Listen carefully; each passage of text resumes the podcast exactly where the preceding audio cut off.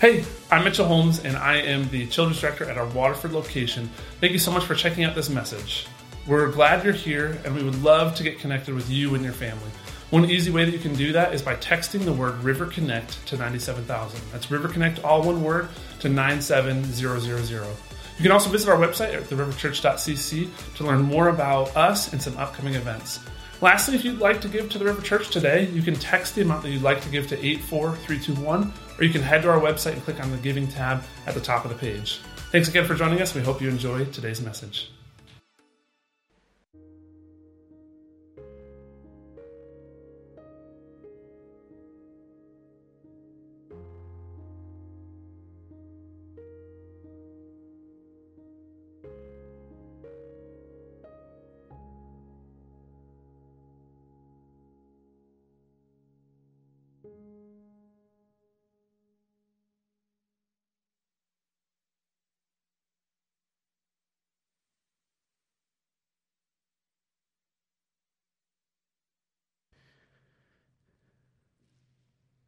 Try that again. Oh, there we go. Good morning and Merry Christmas. Uh, my name is Karsen Theede. I am our Children's and Nursery Director here at the River Flushing, and I am honored and blessed to be joining you, uh, ladies and gentlemen, this morning. It is always a joy when I get to come in here and take a break from being with the children, and I get to help and lead you guys in the Word.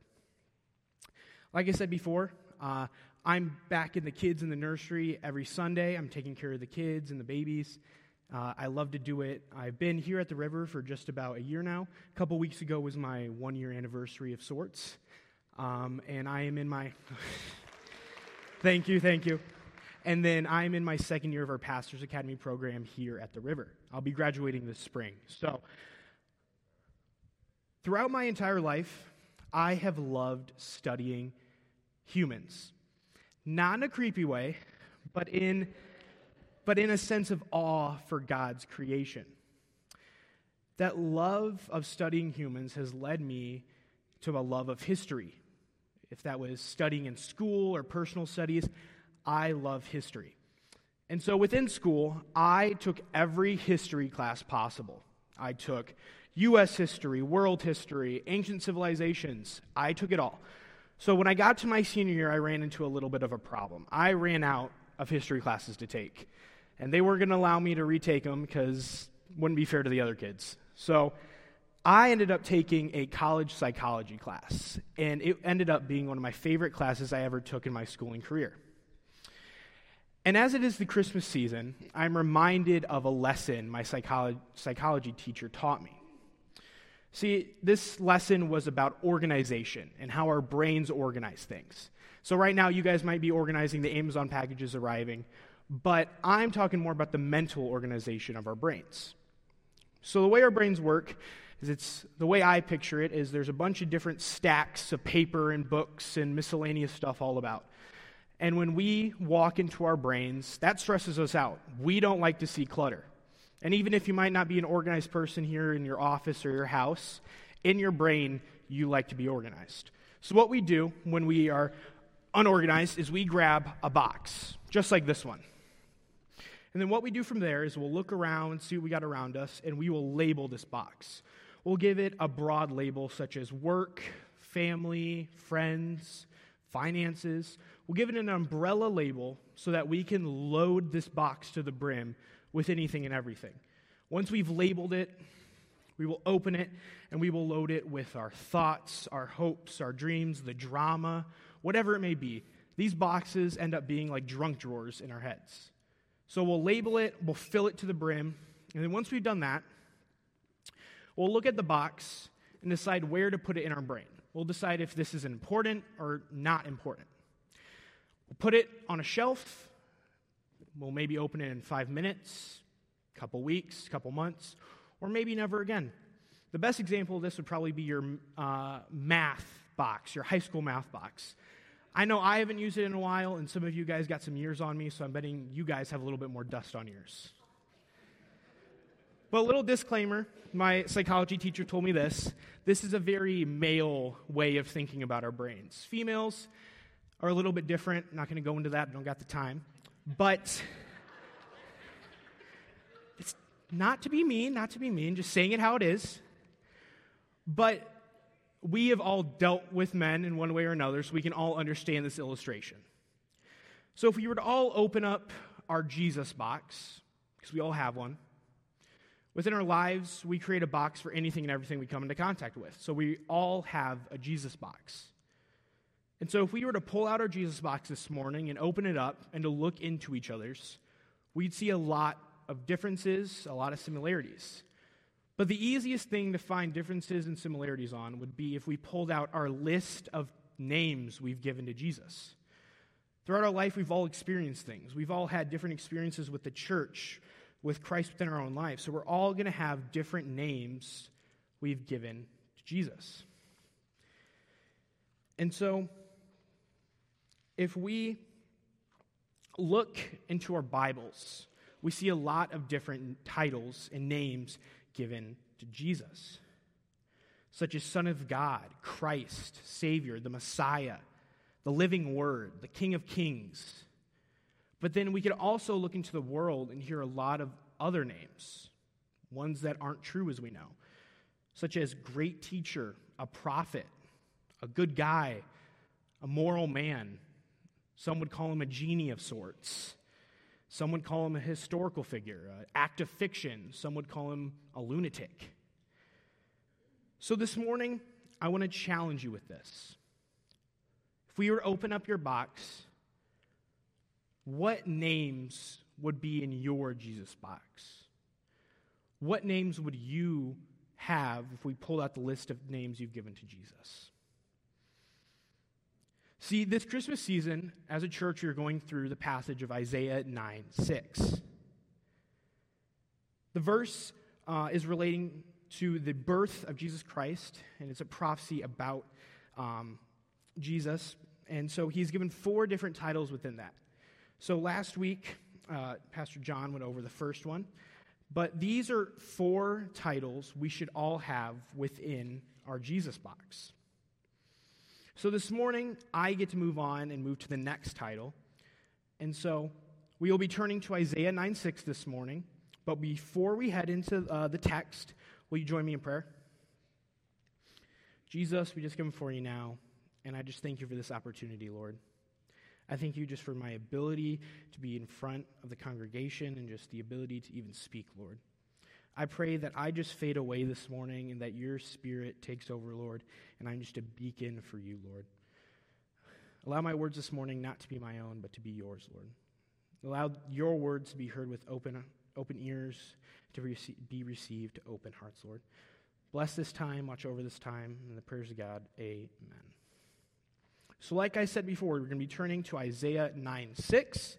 Um, I encourage you this morning to read scripture for yourself. Um, if you don't have a Bible, you can always download a Bible app. Our River Church app does have a Bible feature, or the verses are going to be on the screen, or if you really like your neighbor, you can share with them. Some background as we're turning to Isaiah Isaiah is one of the books within the Old Testament, and it falls into the major prophet section, major prophet, excuse me, section of the Old Testament, meaning it's a book from the prophet, and major meaning it's a bigger one. Doesn't mean he's more important than any of the other books. Uh, and the author of this book, as you guessed it, is Isaiah. So, Isaiah 9 6 states, For to us a child uh, is born, to us a son is given, and the government shall be upon his shoulders, and his name shall be called Wonderful Counselor, Mighty God, Everlasting Father, Prince of Peace. The title I'm going to be focusing in on this morning is Mighty God. Like I said before, the title of Mighty God should be found within our Jesus box. But before we put that title into our box, we should first try to understand it. So, what I always like to do when I'm about to study something is I always like to look up the definition of words. That's always where I like to start. Helps me get a better, better understanding, and help me to picture kind of where I'm going. So, Google defines mighty as possessing great and impressive power or strength, especially on an account of size. Or another one would be an action performed requiring both great strength. Uh, so, by this definition, you may be thinking of someone who's in the gym who's lifting a lot of weights, heavy weights. That could be considered a mighty act if we go off the Google definition. or a mighty act, if we go off the Google definition, could be twisting the lid off the pickle jar. But we know Jesus wasn't walking around twisting off lids to get the title of mighty. So, what I like to do after I look at the Google is I like to look into the Hebrew, into the commentaries. And so it gives us a little bit more of a full picture. In the Hebrew, mighty God is El Gabor, which has a d- couple different meanings. Uh, the book of Isaiah commentary by Edward J. Young says it can translate to a heroic God or a God of a hero. The same commentary goes on to say a hero whose chief characteristic is that he is God. The New American commentary says if one supplies a verb, the name might mean God is mighty or God is a mighty warrior. And finally, the Enduring Word commentary says the second title, Mighty God, is applied to God Himself throughout the Hebrew word for mighty.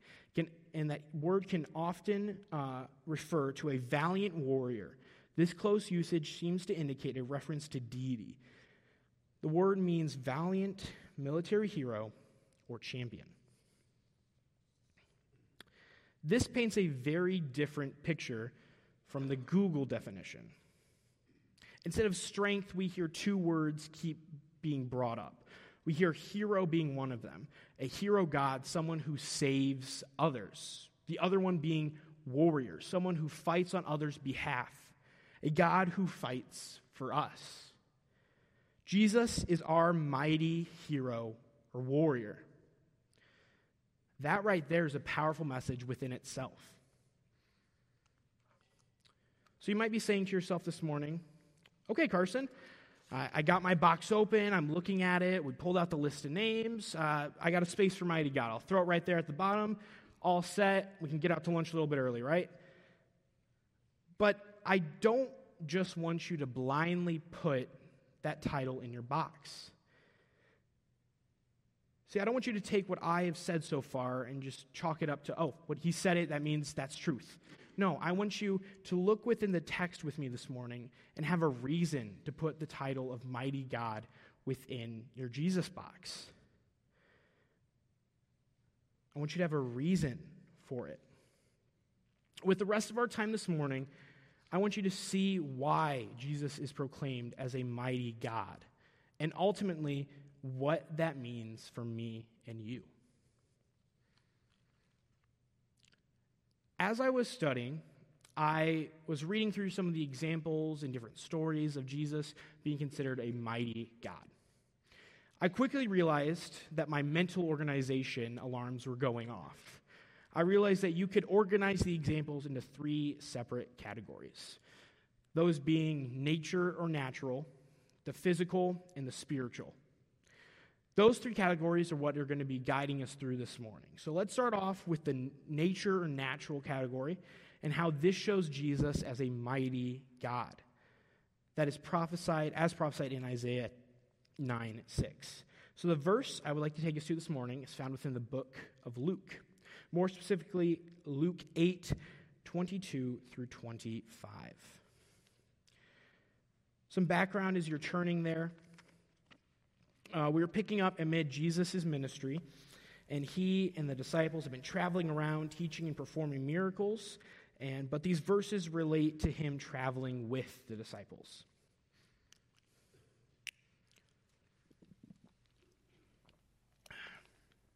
Picking up in verse 22.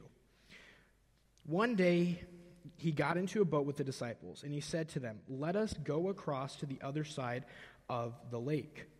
So they set out, and as they sailed, he fell asleep.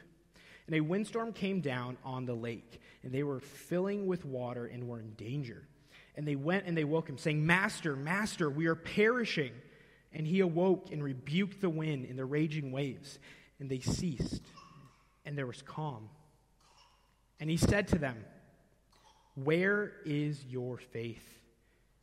And they were afraid and they marveled, saying to one another, Who then is this that he commands even the winds and the waters, and they obey him? So, as I was studying, like I said, a very interesting comparison to the story we just read popped up in the commentary I was reading. So, that comparison comes back to a story most Michiganders probably know the story of the boat, the Edmund Fitzgerald. Uh, for those of you who may not know, so there was a ship being built here in Michigan. It was finished in around 1958. The ship sailed for 17 years around our Great Lakes.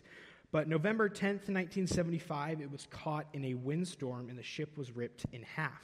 Some reports say the boat was plowing through waves as high as three story buildings, going through 80 a mile, 80 mile an hour, excuse me, uh, gale winds, and reaching gusts of 96 miles an hour.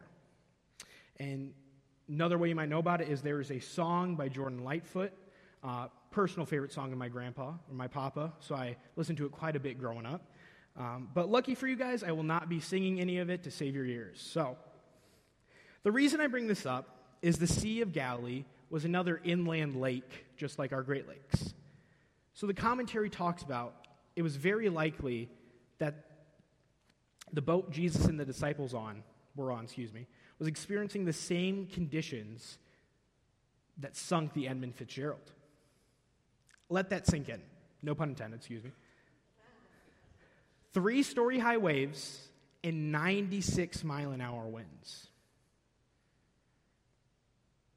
And Jesus stopped the storm within moments. Jesus didn't need to struggle like the disciples did to keep the boat afloat. The winds and the waves feared Jesus. This is not the only example of Jesus commanding the water and the waves. Another well known story would be Jesus walking on water. Him and the disciples are traveling around, and he goes up on the mountain to pray, and he sends the disciples out on a boat to escape the crowd that was following them.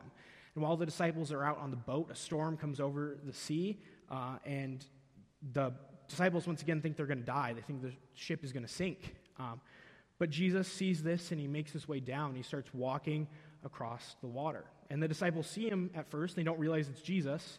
They think it's a ghost. They're afraid. They fear. But when they see it is Jesus, they are excited. They're filled with joy and, and a want to glorify God. And Jesus calls Peter out among the water, and Peter falls in the water, walks on water. But powerful thing is eventually Jesus steps into the boat and the storm ceases. So coming back to Luke 8:25, who then is this that he commands even the winds and the water, and they obey him. Our answer is found where we started in Isaiah 9 6. Who then is this? It is a mighty God. It is Jesus. And he is so mighty that his creation is used, excuse me, as a tool to honor and glorify him. His creation waits idly at the chance to proclaim its creator as mighty. That's why Jesus is a mighty God. Now, I want us to move into our next category of sorts. I want to move into the physical, and I want us to look how Jesus shows he's a mighty God through that. So we're, also, we're still going to be in Luke. We're going to be in Luke 5, 25, and 26. So just go to the left a couple of pages, and you'll end up where um, we'll be reading. picking up in the tail end of a well known Bible story once again, that being the story of the man who was paralyzed from birth, and his friends carry him to the house Jesus was at. They destroy the roof and then lower their friend in.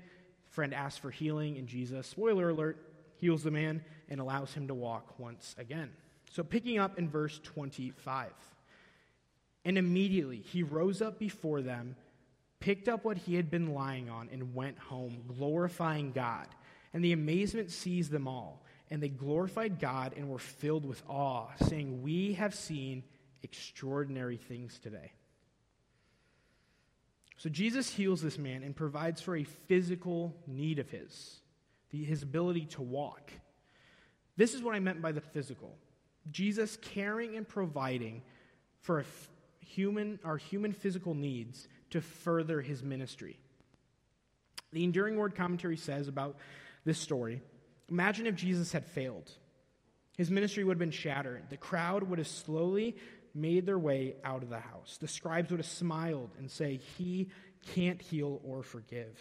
The foremen would have struggled to pull the paralyzed man back up, and that man would have looked more dejected and embarrassed than ever. And the homeowner, homeowner, excuse me, would have looked at his roof and thought it was all for nothing. After this, we can see Jesus doesn't stop caring for the physical needs of others. Jesus continues to heal people. One of the best examples of Jesus caring for physical needs of uh, the humans and other people within the Bible's time, excuse me, comes from the well known Bible story Jesus feeding the 5,000. Um, another quick summary for you. So, Jesus takes the loaves of a young boy, five loaves of bread, and two fish, and he proceeds to bless the food, thank God for it, and then has the disciples split it and share it among the 5,000 men. The women and the children aren't counted here, so there's probably more. And everyone uh, has enough food that they are filled, and there's even leftovers. But coming back to verse 26, they glorified God and were filled with awe, saying, We have seen extraordinary things today. Why were they filled with awe? Why had they seen such extraordinary things? That answer is once again found in Isaiah 9 6. Because Jesus is a mighty God. He is so mighty that he uses our human needs, such as food, to fill us with awe and a need to glorify him. That is why Jesus is a mighty God. So, next, I want us to move into our last category, that being the spiritual. And I want us to take a look at Jesus' might through that. So, let's head, once again, we're going to be in the book of Luke. We're going to be in Luke 4 33. So, just a couple more pages to the left, and you should end up there. It's going to be Luke 4 33 through 36.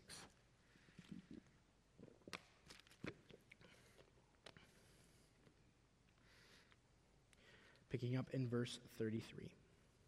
And in the synagogue there was a man who had the spirit of an unclean demon. And he cried out with a loud voice, Ha! What have you to do with us, Jesus of Nazareth? Have you come to destroy us? I know who you are, the Holy One of God. But Jesus rebuked him, saying, Be silent and come out of him. And when the demon had thrown him down in their midst, he came out of him, having done him no harm. And they were all amazed and said to one another, What is this word? For with authority and power he commands the unclean spirits, and they come out. Within these verses, we see Jesus, who is, uh, we see a man, excuse me, who is possessed, come into the temple to confront Jesus. That demon within the man does something extraordinary and powerful. This demon inadvertently testifies that Jesus is holy and pure when he says, I know who you are, the Holy One of God. A very interesting thing when uh, reading this verse is the name Holy One of God or Holy One of Israel is all throughout the book of Isaiah. Isaiah writes, the Holy One of Israel, like I said, is another way of referring to Christ. So, pretty much, this demon is quoting scripture within this moment. But coming back to the story, then Jesus cast out this demon. We can see that the matter of which he does it comes back, coming back to the enduring words, commentaries, excuse me. It says, a, This is a clear demonstration of his power, might, and authority over the spiritual realm. People, excuse me, were amazed at the authority of his words in both teaching and spiritual living. Next, I would like to take you to another example um, of, excuse me, another example that is on the complete opposite side of this spiritual um, category as I was, I've been leading us through. So we're still in the book of Luke, a couple more pages to the left. We're going to be in Luke 3, more specifically t- verses 21 and 22. Um, we're picking up with the last verse of Jesus' baptism by John the Baptist before he starts his ministry.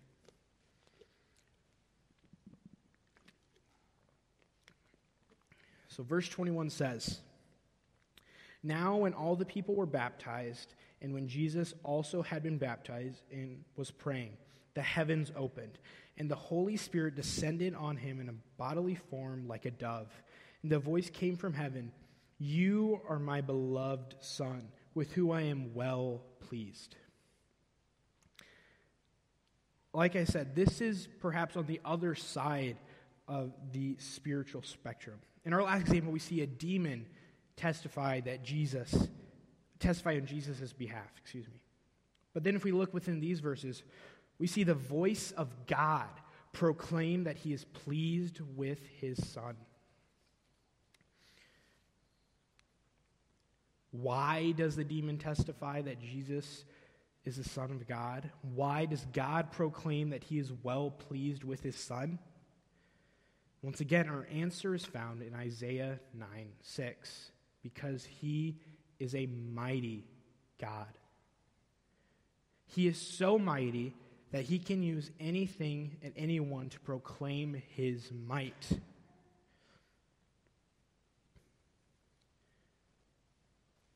So, this morning, we could keep going on and on throughout Scripture and looking at different miracles Jesus performed. We could all time back to him being a mighty God.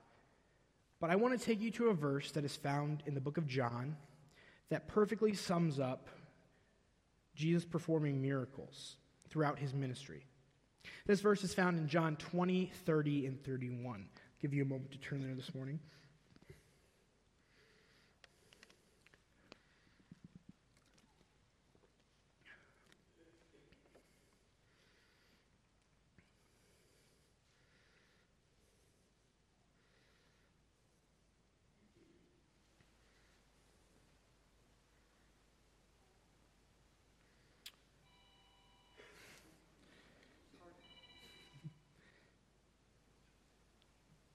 John 20, 30 reads Now Jesus did many other signs in the presence of the disciples, which are not written in this book. But these are written so that you may believe that Jesus is the Christ, the Son of God, and, and that by believing you may have life in his name.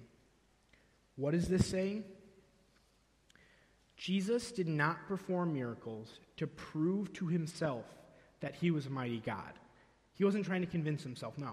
These miracles were done for me and you and for every other human being. They were done so that we could look and see the evidence and the proof of Jesus' might and his glory.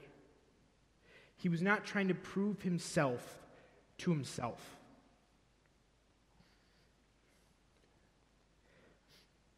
I want to bring us back to our original definition of the word mighty. The definition being hero or warrior. The reason I bring this up is because I want to connect the dots, you could say. I want to think about the miracles we've talked about and, the con- and relate it to the context of our definition from earlier. The natural, the physical, the spiritual are all battles of the hero or the warrior we talked about earlier.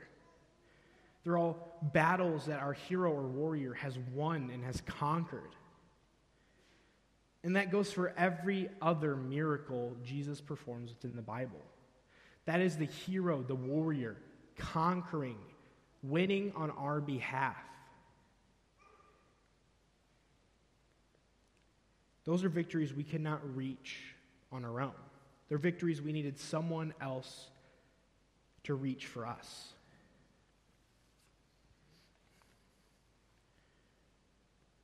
Earlier, excuse me, earlier, I wanted to show you why Jesus was mighty God. I wanted to give you a reason to add the title mighty God to your Jesus box. But the thing I've realized and that we've all experienced within our lives is if something doesn't have importance to us or any meaning, we shrug it off. We don't care about it. We just shove it in a box and we put it away. See, as I was preparing for this message, I was reminded of a time within my own life, a time where I did that. I knew the text, I knew the scripture, I knew Jesus was a mighty God, but I shrugged it off. I felt like my sin was too much. I felt like, God, I know what I've done, and it is too much. You're not mighty enough to conquer the sin in my life. There was a time in my life where I thought that, and I struggled with it. I knew the text. I knew that Jesus was mighty God. but I just couldn't relate it to myself within those moments. And I was reminded of that as I was studying.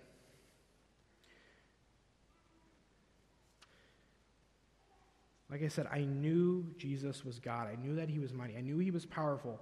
And I knew his might related to me, but I didn't truly believe it. I thought my sin was too much. I thought I was too far gone. I thought I was too much of a wreck. And that's where some of you might be today. But that's what leads us to our most mighty act of Jesus. See, all these other acts we've talked about are the victories of our hero or warrior, and they are mighty acts. But the one I would like to take us to is his mightiest act. The mighty act that confronted me within that point in my life where I thought God wasn't mighty enough. See, Jesus' mightiest act was him going up upon the cross and dying for every single one of us that we may have a chance at eternal life. You don't have to turn there, but 1 Peter 3:18 says this: "For Christ also suffered once for sins, the, un- the righteous for the unrighteous, that he might bring us to God, being put to death in the flesh, but made alive in the spirit." Why is this his mightiest act? Because as humans, we come into this world sinful. We deserve death. We are born apart from God. And there's nothing we can do on our own, no good deed or good work, to get us to heaven. And G- Jesus, being God, he lived a perfect life here on earth. He knew no sin, he was righteous. And as 1 Peter says, the righteous for the unrighteous. We are the unrighteous. Like I said, in his mightiest act upon the, Jesus went up upon the cross. He chose to take the sins of the world upon himself for me and for you, that we may have a chance at eternal life. The one who knew no sin took the sins of the world upon himself so that we may have a chance with God. Romans 6:23 states, "For the wages of sin is death, but the free gift of God is eternal life in Christ Jesus our Lord. Like I said again, before, excuse me, we deserve death. We do not deserve to go to heaven on our own accord. There's nothing we can do on our own to work our way out of our sin and reach heaven. But God, being gracious and mighty, sent Jesus down to earth to die on the cross to take away our sins that we might have a chance to accept Christ into our life and go to heaven. That was Jesus' mightiest act. And when we accept Christ, that is us allowing the might of God to rule over our lives.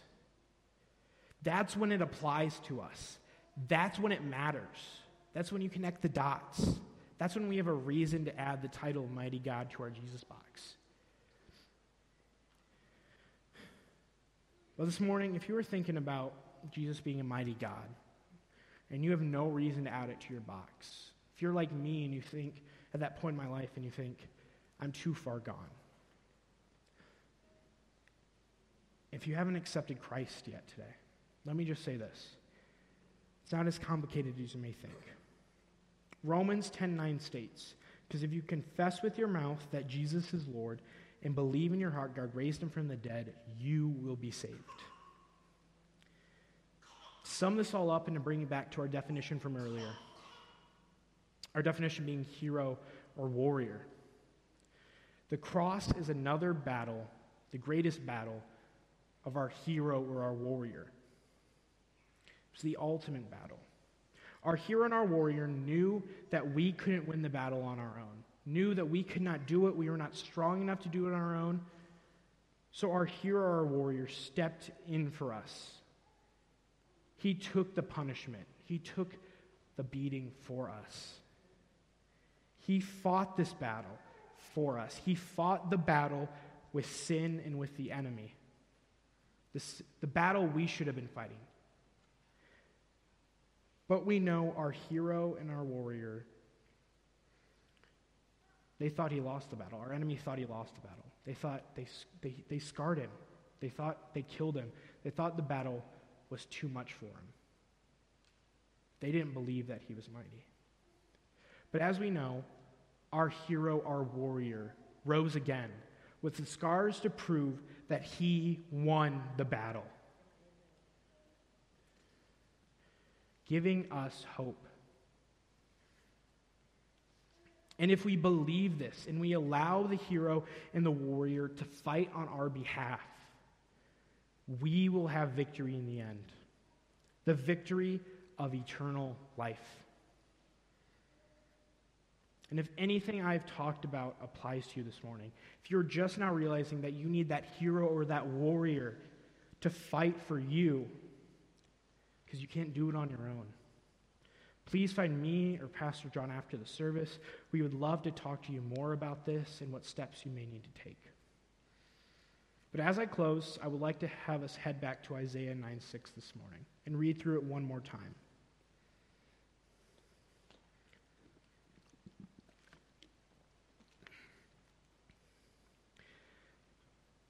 Once again, for, for to us a child is born, to us a son is given, and the government shall be upon his shoulders, and his name shall be called Wonderful Counselor, Mighty God Everlasting Father, Prince of Peace.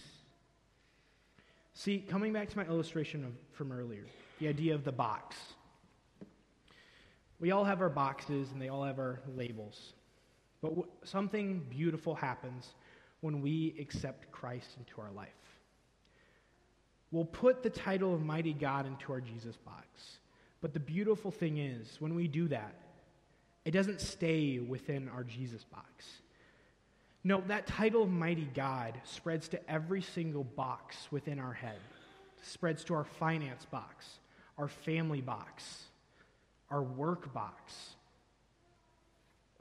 That title spreads to everything within our lives.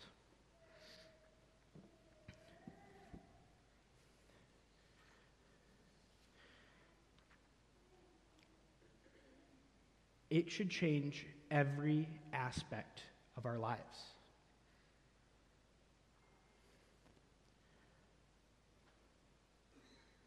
So I want to challenge you with this as I close. Will you this morning allow Jesus, being the mighty God that he is, to rule over every aspect of your life? Are you willing to give it all to him this morning?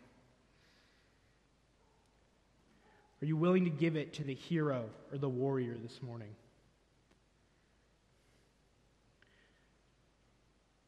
Let us pray. Jesus, we just come before you now, and I just thank you for this opportunity, Lord. I pray this morning that any people that may have questions about anything I've talked about this morning, they find someone to talk to, Lord. I pray that your words affect, affect and start conversations with people. Make them think, Lord. Thank you for this opportunity once again, Lord. Just watch over the congregation, Lord. Help them to get home safely. Just watch over them. Keep them safe. Praise God. Amen.